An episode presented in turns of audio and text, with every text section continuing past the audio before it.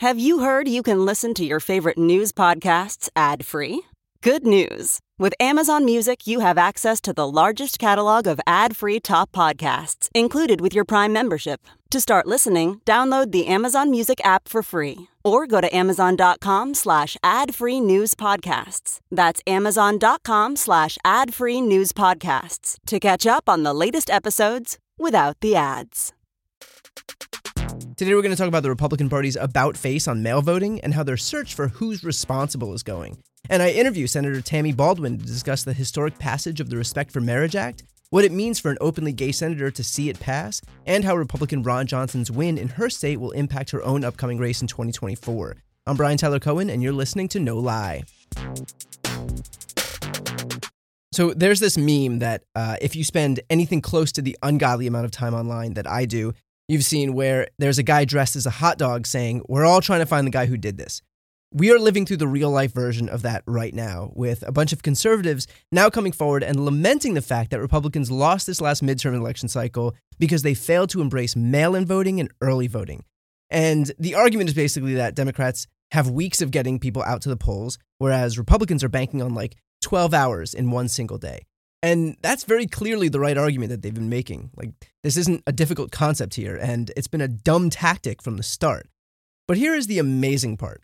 Listen to Sean Hannity try to start working through how they got here. I think Republicans have been unwilling, for whatever reason, reluctant, resistant to voting early and voting by mail. Do they have to get over that reluctance, that resistance? Sure. Look, I mean, you have to play the game by the rules that are existing. That means, for example, if you want Generation Z voters, you've got to be on TikTok, even if, in fact, in the long run, we may abolish TikTok as a Chinese communist device. And that was Newt Gingrich going off on some stupid tangent about TikTok. But I'm not sure you could find a less self-aware postmortem than Fox's Sean Hannity saying, for whatever reason, Republicans have been unwilling to vote by mail. Like, I can think of one reason, and it's the guy who that network has predicated its entire identity on. Like, my God, just say Trump. It's Trump. Trump is the reason. Trump spent months demonizing mail-in voting and then installed Louis DeJoy to sabotage the post office, and then every Fox host and anchor took their cues from him and also demonized mail-in voting. Here's a fun little experiment. This is Trump ally Maria Bartiromo just a few days ago. Yeah, you make a good point about the early voting, and that's what Kevin McCarthy said to me yesterday. Republicans need to find a way to trust the mail-in ballots and mail-in voting so that it can start before game day, if you will. And here's Maria Bartiromo back in October of 2020. Yep. Yeah. More than 2,000 L.A. County ballots printed, mailed without presidential election, without the presidential race on the ballots. Ballots are being thrown in the trash. Ballots are being sent to dead people. I have another story every day on this situation. What are you going to do about it, Mr. President? If they cheated in 2016, they're going to cheat again. How are you going to stop this and ensure that you have the wherewithal to fight back if it's all ballot lies? So yeah, one of life's great mysteries, how Maria's audience was manipulated into believing the things that they heard right from Maria's mouth.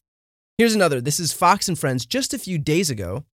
I'm interested to see whether the extent to which Republicans have learned lessons of the past and decided to really push early voting. They should. They have to, because a lesson of the last couple cycles is Democrats, largely using COVID emergency measures, know how to bank votes legally. They go at low propensity voters time and time again. And then Republicans count on election day to turn people out, which has a lot more variables for failure. And this is Fox and Friends back in July of 2020.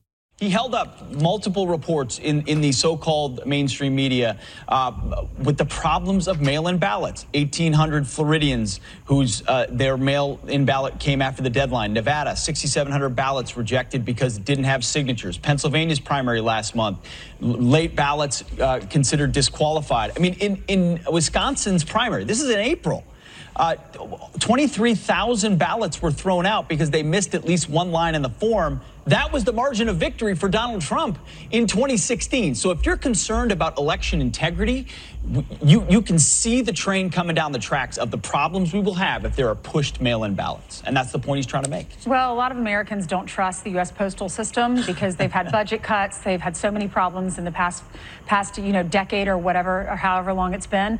And everyone knows if you go in person to vote, you know your vote is counted. Correct. But if you try to mail something in, there's a big chance that it's not going to get to the folks who are counting these ballots. If you can get to Target, if you can get to Home Depot, if you've been doing your food shopping, don't tell me you're too concerned about your health to go to vote.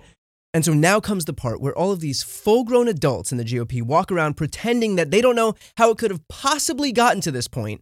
And, I'm sure we'll get stories from the New York Times just gobbling up those talking points with some op-ed titled, Republicans rack their brains to figure out how their voters abandoned mail-in voting.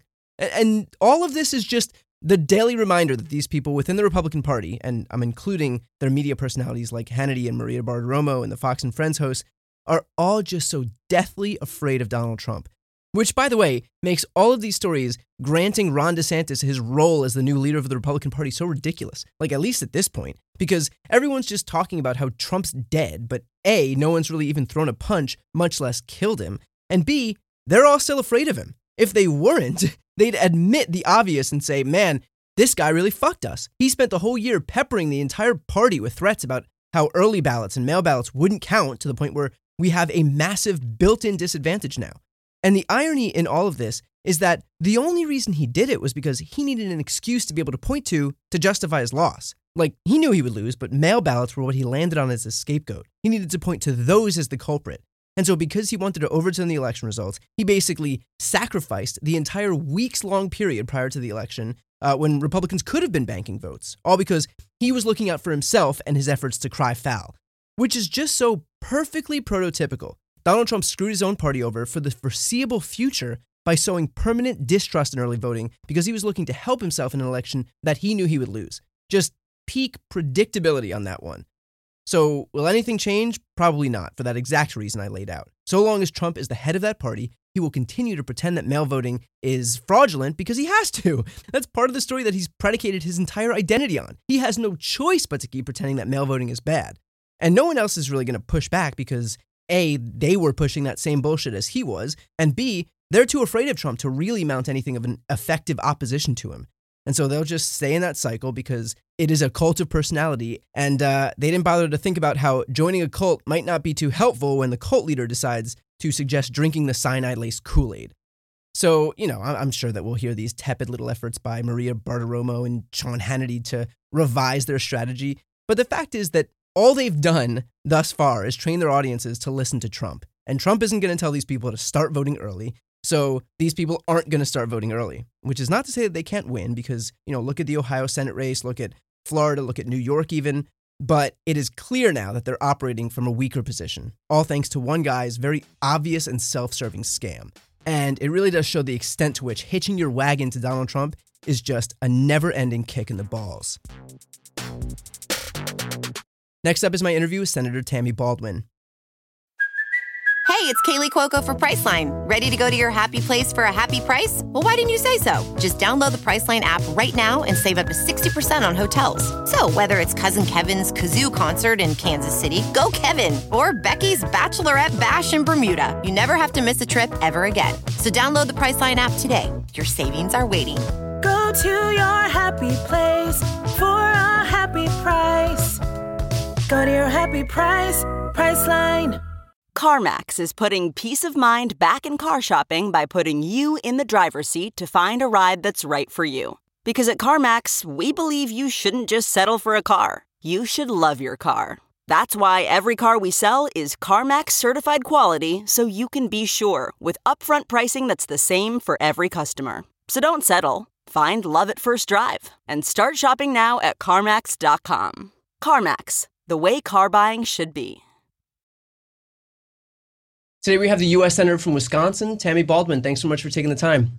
It's a delight to join you. Thanks for having me. Now, you were a lead sponsor for the Respect for Marriage Act. It was passed by the Senate and House, and it'll be signed into law by President Biden, possibly by the time people are watching or listening to this.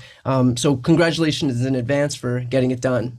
Thank you. It was such a joy to see this both history-making, but also difference-making legislation advance. You made history as the first openly gay senator to be elected in 2012. What does it mean for you to see a bill like this, which doesn't have everything, but still, you know, protects same-sex marriage to the extent that it can at the federal level, get passed and signed into law? Well, it's a part of the arc of progress. And when I look back over many, many years in public office and public service, I think about how much has changed since the mid-1980s when I first became involved. And even between my being sworn into the United States Senate in 2013 as the first openly gay member of the U.S. Senate in history, to a few years after that when marriage equality became the law of the land. But I have to remind myself that it was not the law of the land when I first joined the United States Senate.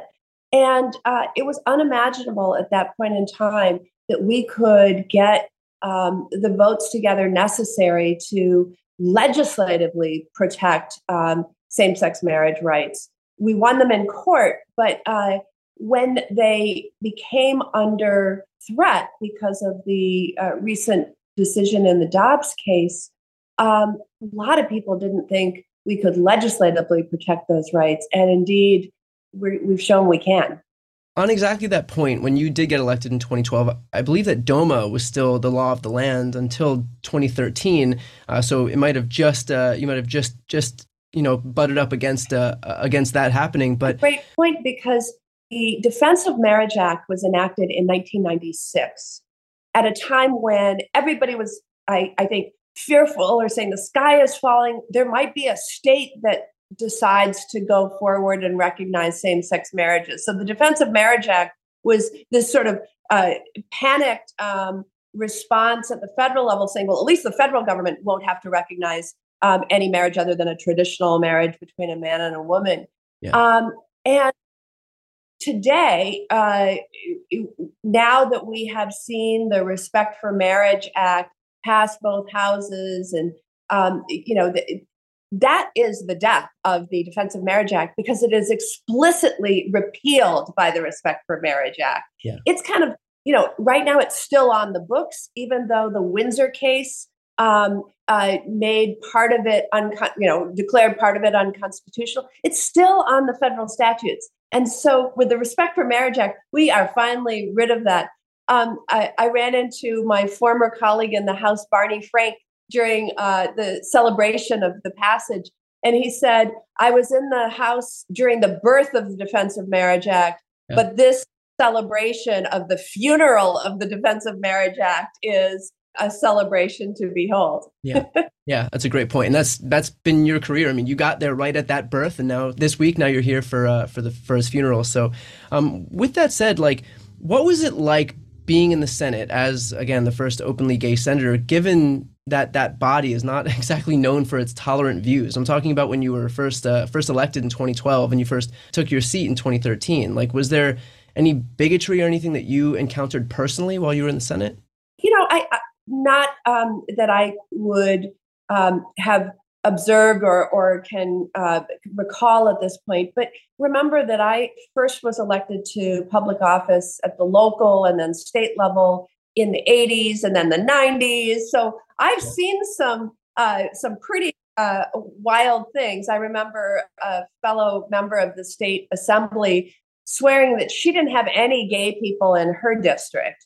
They must all live in mine or something, And I think perhaps to your question, what I have seen change, especially with marriage equality and so many same-sex couples being visible in, not only celebrating their marriages, but out as families, there are hardly any colleagues that, no matter what party, Democrat or Republican, that don't know a gay couple, that don't have a friend or a loved one or a staff member who's in a same-sex marriage. And that begins to change everything. And I'd love to hope and think that my presence as a colleague, their colleague in the United States Senate, was helpful in their making those moves and considering their views.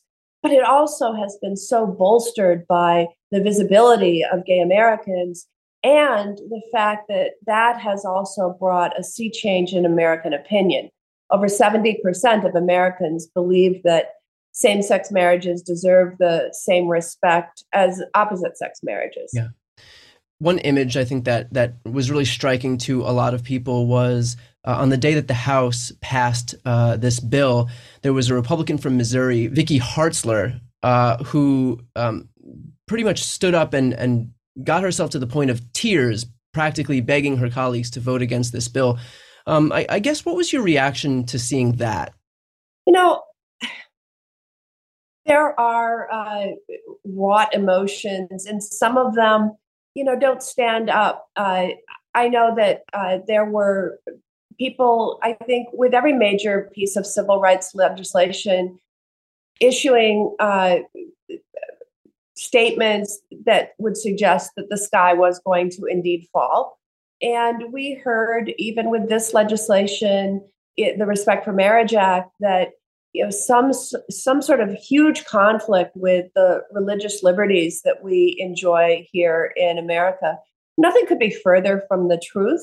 But one of the ways I was able to help earn the support of 12 Republican senators in the United States Senate to support this bill and get it through a Senate filibuster was by listening and adding some clarification language that makes it super clear that there is no conflict between the Respect for Marriage Act, repealing the Defense of Marriage Act, and religious liberties. There's just no conflict here. And we were able to clarify that and move forward. Yeah. And what I hope that people can recognize at some point, although it's you know, I feel like we would already have been there by this point, is that people gaining rights doesn't deprive other people of their own rights that they've already gotten. It just allows other people to enjoy equal rights. But, you know, I think something that we've learned is that seems like too complex of a topic for some people to comprehend. I was going to say, the other thing that made this measure so necessary was that I think for the first time in most people's lives, we saw earlier this year the Supreme Court take away freedoms and rights and liberties. Yeah. Now, is this the only time the Supreme Court has ever gone back? I mean, there may be some other small examples, but half of America became second-class citizens. And I think that opened people's minds to the fact that an activist court could also revisit the Obergefell equality decision, could go back and review cases around access to contraception, and many other cases. And so that's what necessitated the Respect for Marriage Act, is a legitimate fear that an activist Supreme Court like the one we have right now could reverse course on these hard-fought and hard-won battles. Now, can you explain a little bit about why the Respect for Marriage Act was structured the way that it was structured? Because the bill doesn't codify same-sex marriage, but it does ensure federal recognition of marriages that are already established. Federal and state recognition of marriages that are already established. So here's, and I want to give an analogy in this, because we forget oftentimes to underscore that the Respect for Marriage Act also protects interracial marriages. That jurisprudence is much older. In 1967, the United States Supreme Court said that bans on interracial marriage were unconstitutional. At the time that case was decided, 16 states still had laws on their books banning interracial marriage. It took until the year 2000 for the last state in the United States of America to repeal their statute banning interracial marriage. Now, it didn't matter, because Loving versus Virginia had decided that those 16 statutes and even the one that wasn't repealed until 2000 were unconstitutional, so they couldn't be enforced. But look at where we are today. We have 35 states that have on the books either constitutional bans on same-sex marriage or statutory bans, or both in some cases. Wisconsin has a constitutional ban that passed in 2006.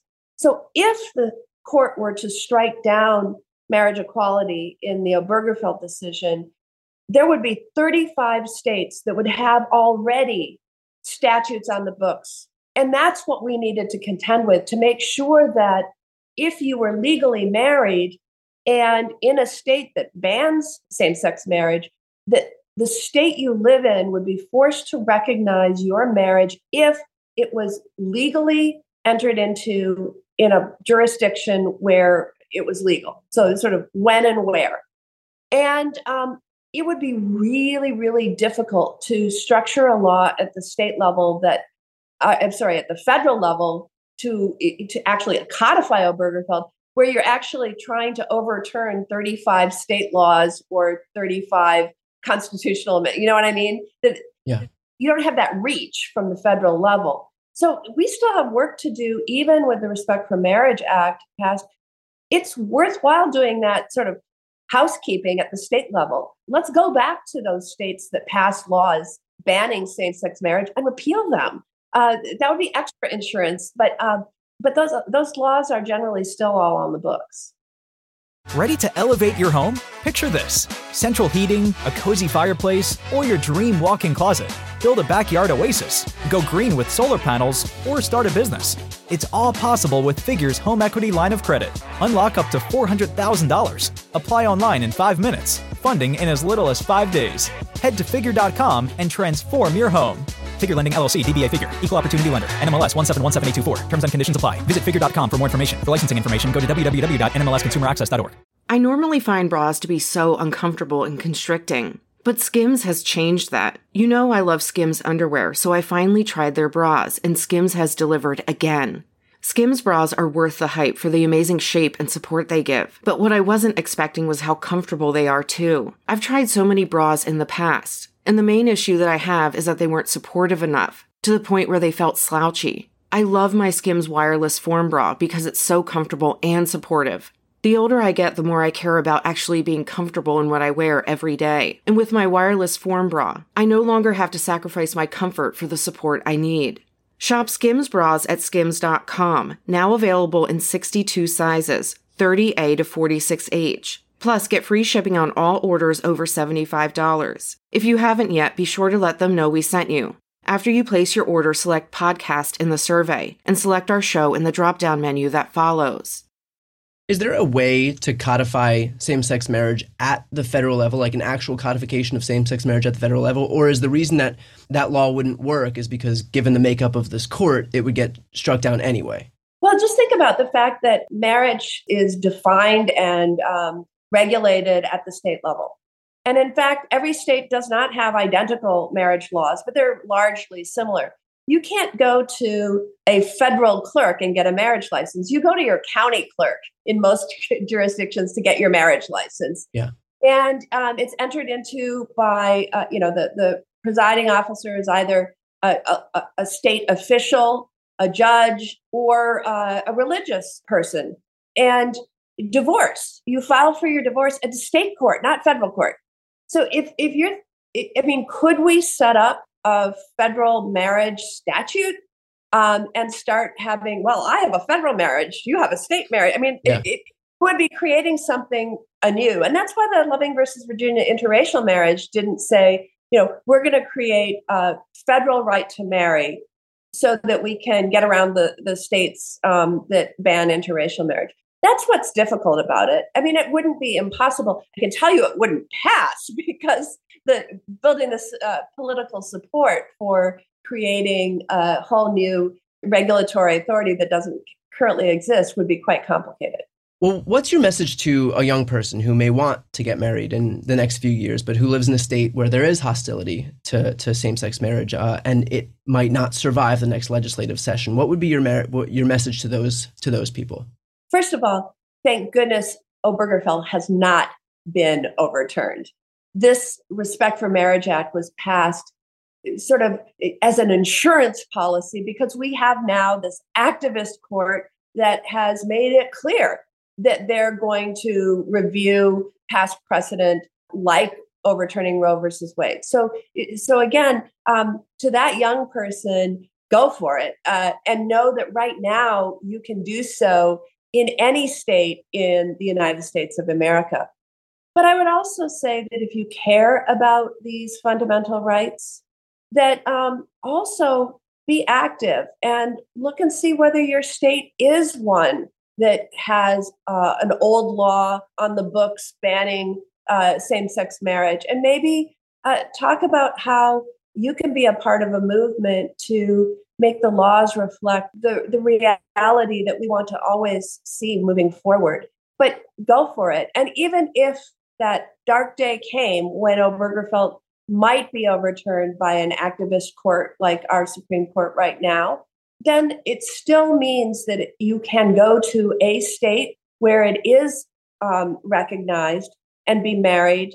It's sadly, it's kind of like what many women are forced to do right now because of the overturning of Roe versus Wade. Wisconsin has an 1849 era criminal abortion ban. So people in need of abortion care in Wisconsin have to travel to Illinois or Minnesota or Michigan in order to seek the care. I want to see us do everything we can to restore the rights we've just lost. But I hope we're never in a position where people seeking to get married to the person they love have to move to another state. But frankly, before Obergefell, that was the way things were for a while. Yeah. My closest friends were married in Canada because they recognized same-sex marriage before the United States did, any state in the United States. So we want to keep moving in the direction of progress and freedoms. And your state, Wisconsin, does have, obviously there is a Democratic governor there, and the state legislature is so gerrymandered. But hopefully, with that race coming up for the state Supreme Court in April, we'll finally have the opportunity to flip that Supreme Court and then restore some fair maps to the state of Wisconsin, and hopefully see some draconian laws like that one get repealed. But with that said, we just had a really successful midterm cycle, Wisconsin included, except for the Senate race in Wisconsin, where Ron Johnson will somehow continue to serve. So what is your take on the Ron Johnson Mandela Barnes race, and how can we fix it moving forward to ensure that other senators, yourself included, in your next in your upcoming reelection, are meeting the same targets that other statewide winners in Wisconsin have met? Let me just, because I'm a U.S. senator, I also look at the map nationally, and we're celebrating the fact that next Congress we will have 51 Democratic senators in a year that was supposed to be the worst headwinds imaginable for Democrats. And I think the overarching lesson was a rejection of extremism in most governors and Senate races. Extremism meaning, those who celebrated the overturning of Roe versus Wade, those who deny that Joe Biden won the 2020 election, those who embrace conspiracies around vaccinations and COVID, et cetera, that by and large, that was rejected. In the Wisconsin Senate race, an exception to that generalization, Mandela Barnes fought that race to a tie. It was incredible. I was so honored to campaign with him. And that's reflective of a state that is pretty 50-50. Yeah. And, he won his lieutenant governor's race 4 years prior with less than a percentage point. And this was close also. So I think the overarching message is that we rejected extremism, but there were some exceptions to the rule. And we've got to, as we always do in a democracy, which is not a spectator sport, we brush ourselves off and we get ready to fight again. Yeah, and we will. But in the meantime, we'll celebrate this win that you had played a major role in. So congratulations again, Senator Tammy Baldwin. Thank you for taking the time. Thank you for having me. Thanks again to Senator Baldwin. That's it for this episode. Talk to you next week. You've been listening to No Lie with Brian Tyler Cohen, produced by Sam Graber, music by Wellesley, interviews captured and edited for YouTube and Facebook by Nicholas Nicotera, and recorded in Los Angeles, California. If you enjoyed this episode, please subscribe on your preferred podcast app, feel free to leave a 5-star rating and a review, and check out BrianTylerCohen.com for links to all of my other channels.